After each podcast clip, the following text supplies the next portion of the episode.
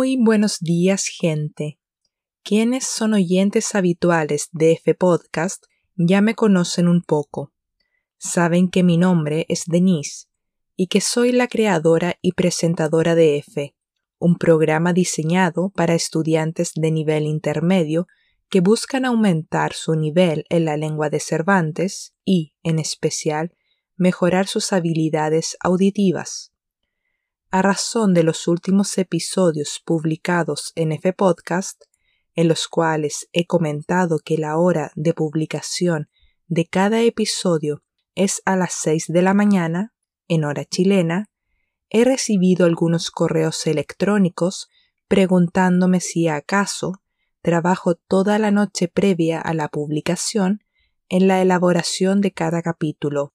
La respuesta es claro que no. Normalmente dedico un promedio de tres horas diarias, de lunes a viernes, a todo lo concerniente a la producción de F Podcast.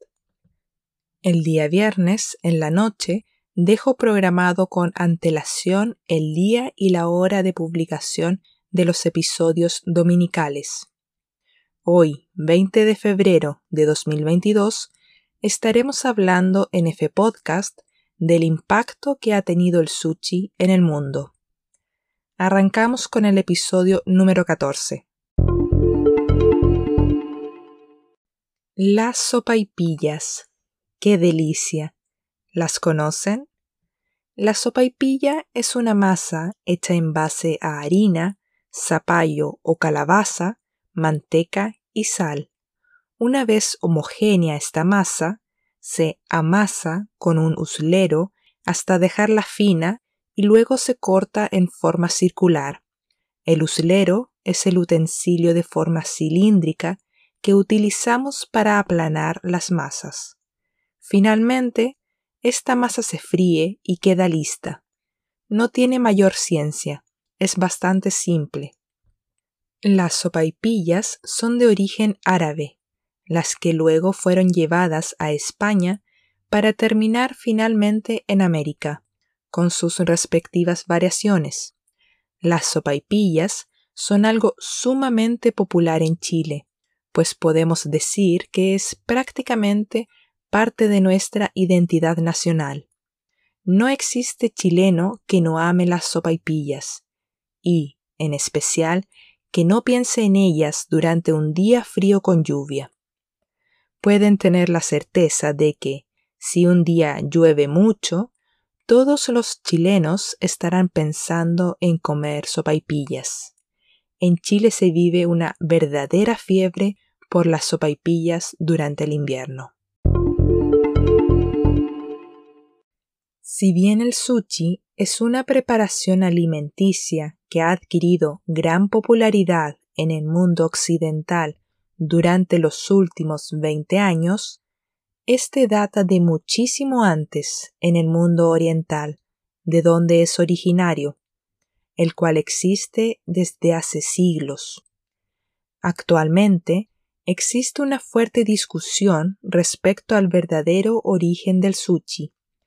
Mientras algunos afirman que provendría de China, otros aseguran que es originario del sudeste asiático y unos otros de Japón.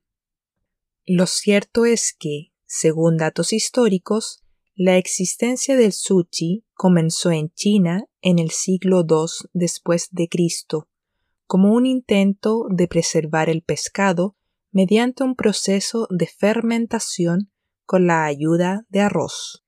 La fermentación es, dicho en palabras simples, un proceso en el cual se dejan añejar los alimentos con el fin de prolongar su duración, tal cual como se hace con el vino. Con el paso de los siglos, este método de conservación del pescado llegó a tierras japonesas alrededor del siglo VIII después de Cristo. Los japoneses comenzaron a comer el pescado junto con el arroz, el que hasta ese entonces solo se había utilizado como un producto fermentante, por lo que en vez de esperar hasta que el proceso de fermentación hiciera efecto, empezaron a comer el pescado cuando aún permanecía crudo y el arroz aún no había perdido su sabor. Desde el siglo XVII se comenzó a añadir vinagre a la preparación del arroz para acelerar el proceso de espera del sushi, además de incorporar verduras y otros alimentos en conserva. En el siglo XIX se inventó una nueva variante de sushi, la cual era apta para ser comida con las manos, la que marcó el inicio de esta preparación como una comida rápida, ligera y también saludable. Gracias a que Japón es una isla rodeada de aguas ricas en una amplia variedad de pescados y mariscos, el sushi ha gozado de un gran auge que perdura hasta la actualidad. ¿Cuáles son los alimentos básicos para la preparación del típico sushi? Pues veamos a continuación. Primero tenemos el arroz. El sushi no se prepara con el típico arroz que solemos comer en otras comidas, sino que es uno especial para estos efectos. Es un arroz 100% blanco de grano corto, el cual posee un sabor ligeramente dulce y se adereza con vinagre, azúcar, sal y vino de arroz. El verbo aderezar significa simplemente añadir una o varias sustancias con el fin de potenciar el sabor. En segundo lugar, tenemos el alga nori. Sí, esa tela fina de color negro que envuelve algunos rolls. Esta alga es una envoltura vegetal totalmente comestible, la cual ha sido cultivada tradicionalmente en Japón y goza de un gran valor nutritivo, pues contiene múltiples proteínas y minerales. Tercero, tenemos el huevo. Lógicamente, nunca encontraremos un huevo como tal en algún rol de sushi. Sin embargo, este alimento se utiliza en su estado crudo para preparar una masa fina con el propósito de reemplazar el alganori y envolver los rolls. Esta masa siempre la comeremos frita o semifrita. En el cuarto lugar tenemos lo más importante, los rellenos.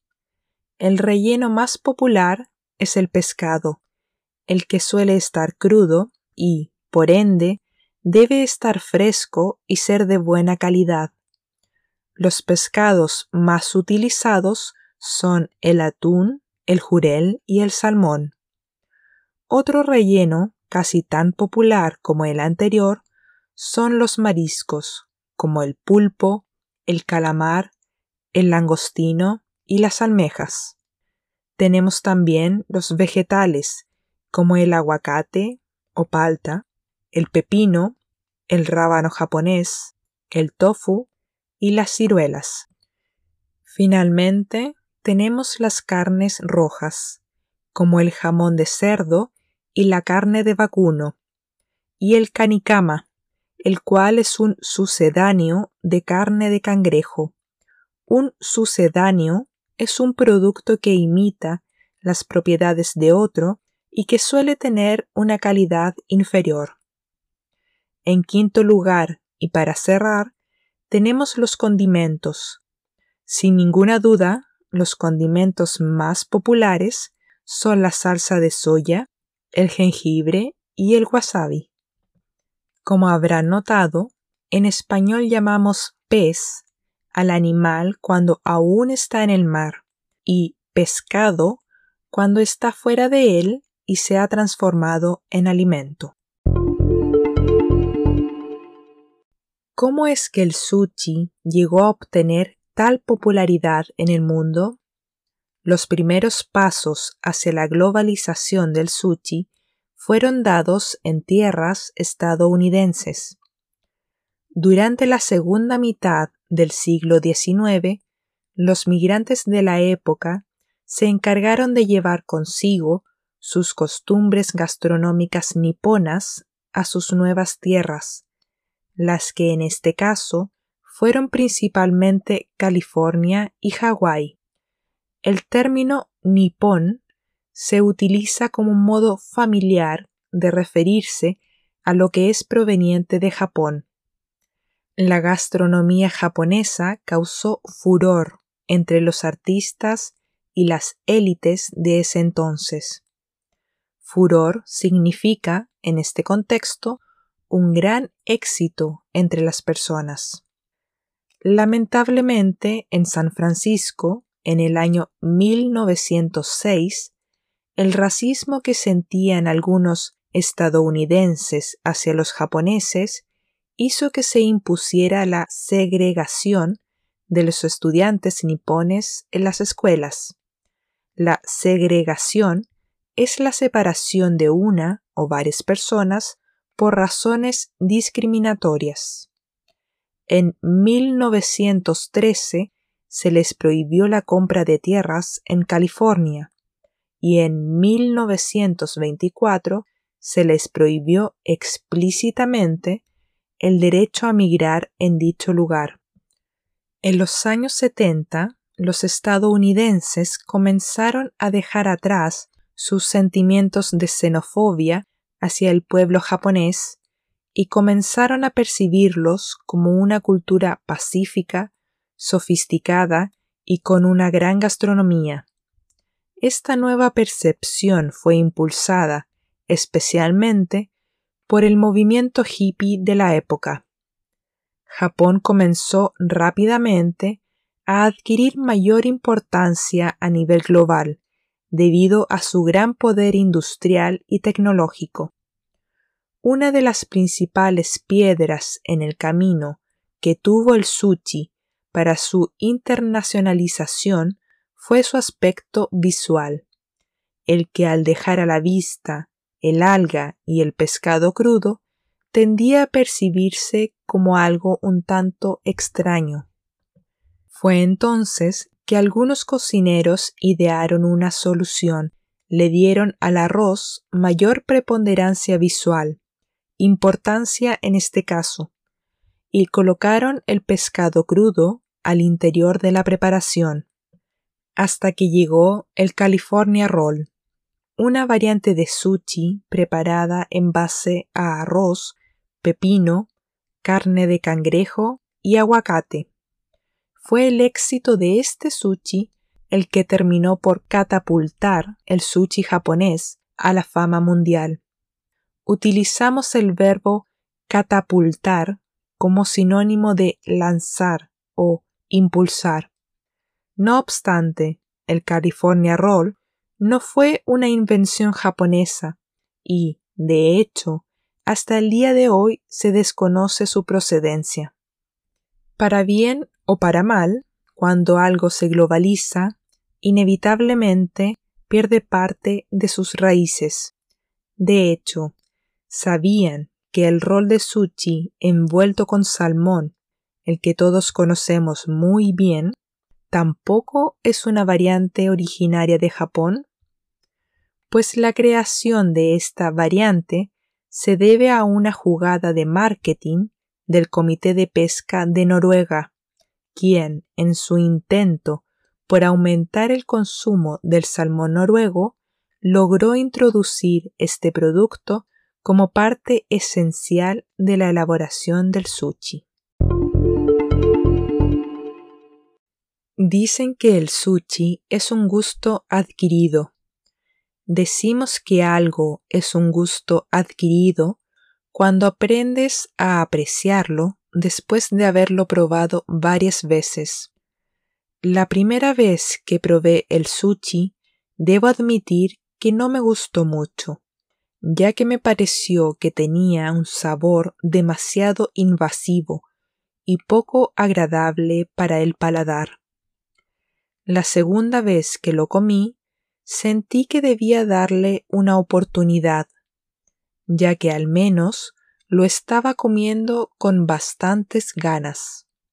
Ya a la tercera vez simplemente me hice adicta. Hoy realmente lo amo, me encanta. En mi caso, mis preparaciones de sushi favoritas siempre han sido con rellenos de mariscos, tales como pulpo o langostino, y envueltos con aguacate o salmón. La primera vez que mi madre probó el sushi, la desafié a comer wasabi. Ella, aceptando el desafío, decidió incluso comer de una sola vez todo el wasabi que venía en su porción. Quienes comen sushi y también wasabi ya saben el tamaño de aquella locura. Como imaginarán, el resultado fue de muchas risas. Si han llegado hasta el final del episodio, es porque probablemente tienen el nivel adecuado para comprender gran parte del contenido que se ha transmitido y, además, disfrutan de escuchar los tópicos de los que se habla en F Podcast. Si desean dar su apoyo al proyecto, pueden hacerlo simplemente evaluando con estrellas el podcast en la aplicación que están utilizando para sintonizar el programa. No olviden que en la caja de descripción de cada episodio pueden encontrar un enlace que les da acceso directo a dejar un mensaje de voz, ya sea con su opinión, con una pregunta o con un simple saludo. Que tengan una buena semana. Chao, chao.